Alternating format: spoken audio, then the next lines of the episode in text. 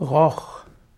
Roch ist in der arabischen Märchenkunde ein, ein Riesenvogel.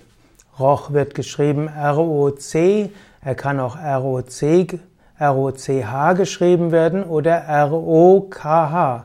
Er kann ausgesprochen werden als Rock, als Rotsch oder eben auch als Rock, Roch. Und dieser Roch ist eben ein Fabelwesen, insbesondere bekannt aus den Erzählungen aus Tausend und einer Nacht. Der Roch wird auch schon in den Beschreibungen von Marco Polo beschrieben und auch von anderen Reisenden und Händlern des Indischen Ozeans.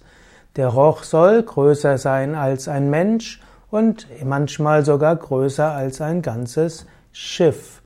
Roch spielt also eine besondere Rolle in der orientalischen Mythologie, er soll einen Schnabel haben, der die Größe eines Segelschiffes haben kann. Die Federn des Rochs sind rötlich-braun und äh, sie heben sich in einem Gebirge nicht von der Landschaft ab. Dann heißt es auch, dass eine Feder bis zur Größe eines Palmblattes haben kann.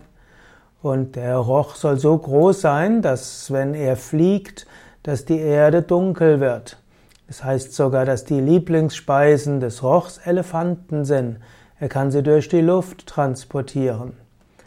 Besonderheit des Roch ist, äh, dass er gefährlich sein kann, dass er aber auch schützend sein kann. So drückt Roch aus, dass vom Himmel her Großes kommt. Man sagt so schön, alles Gute kommt von oben. Aber von oben, letztlich auch vom Himmel, kommt nicht nur Angenehmes. Wir lernen auch durch Schwierigkeiten.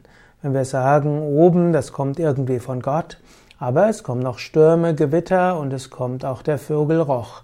Manchmal bekommen wir schwere Aufgaben in dieser Welt, die nicht leicht zu bewältigen sind. Manchmal muss auch unsere Welt erst untergehen, damit wir uns für eine neue Welt öffnen können.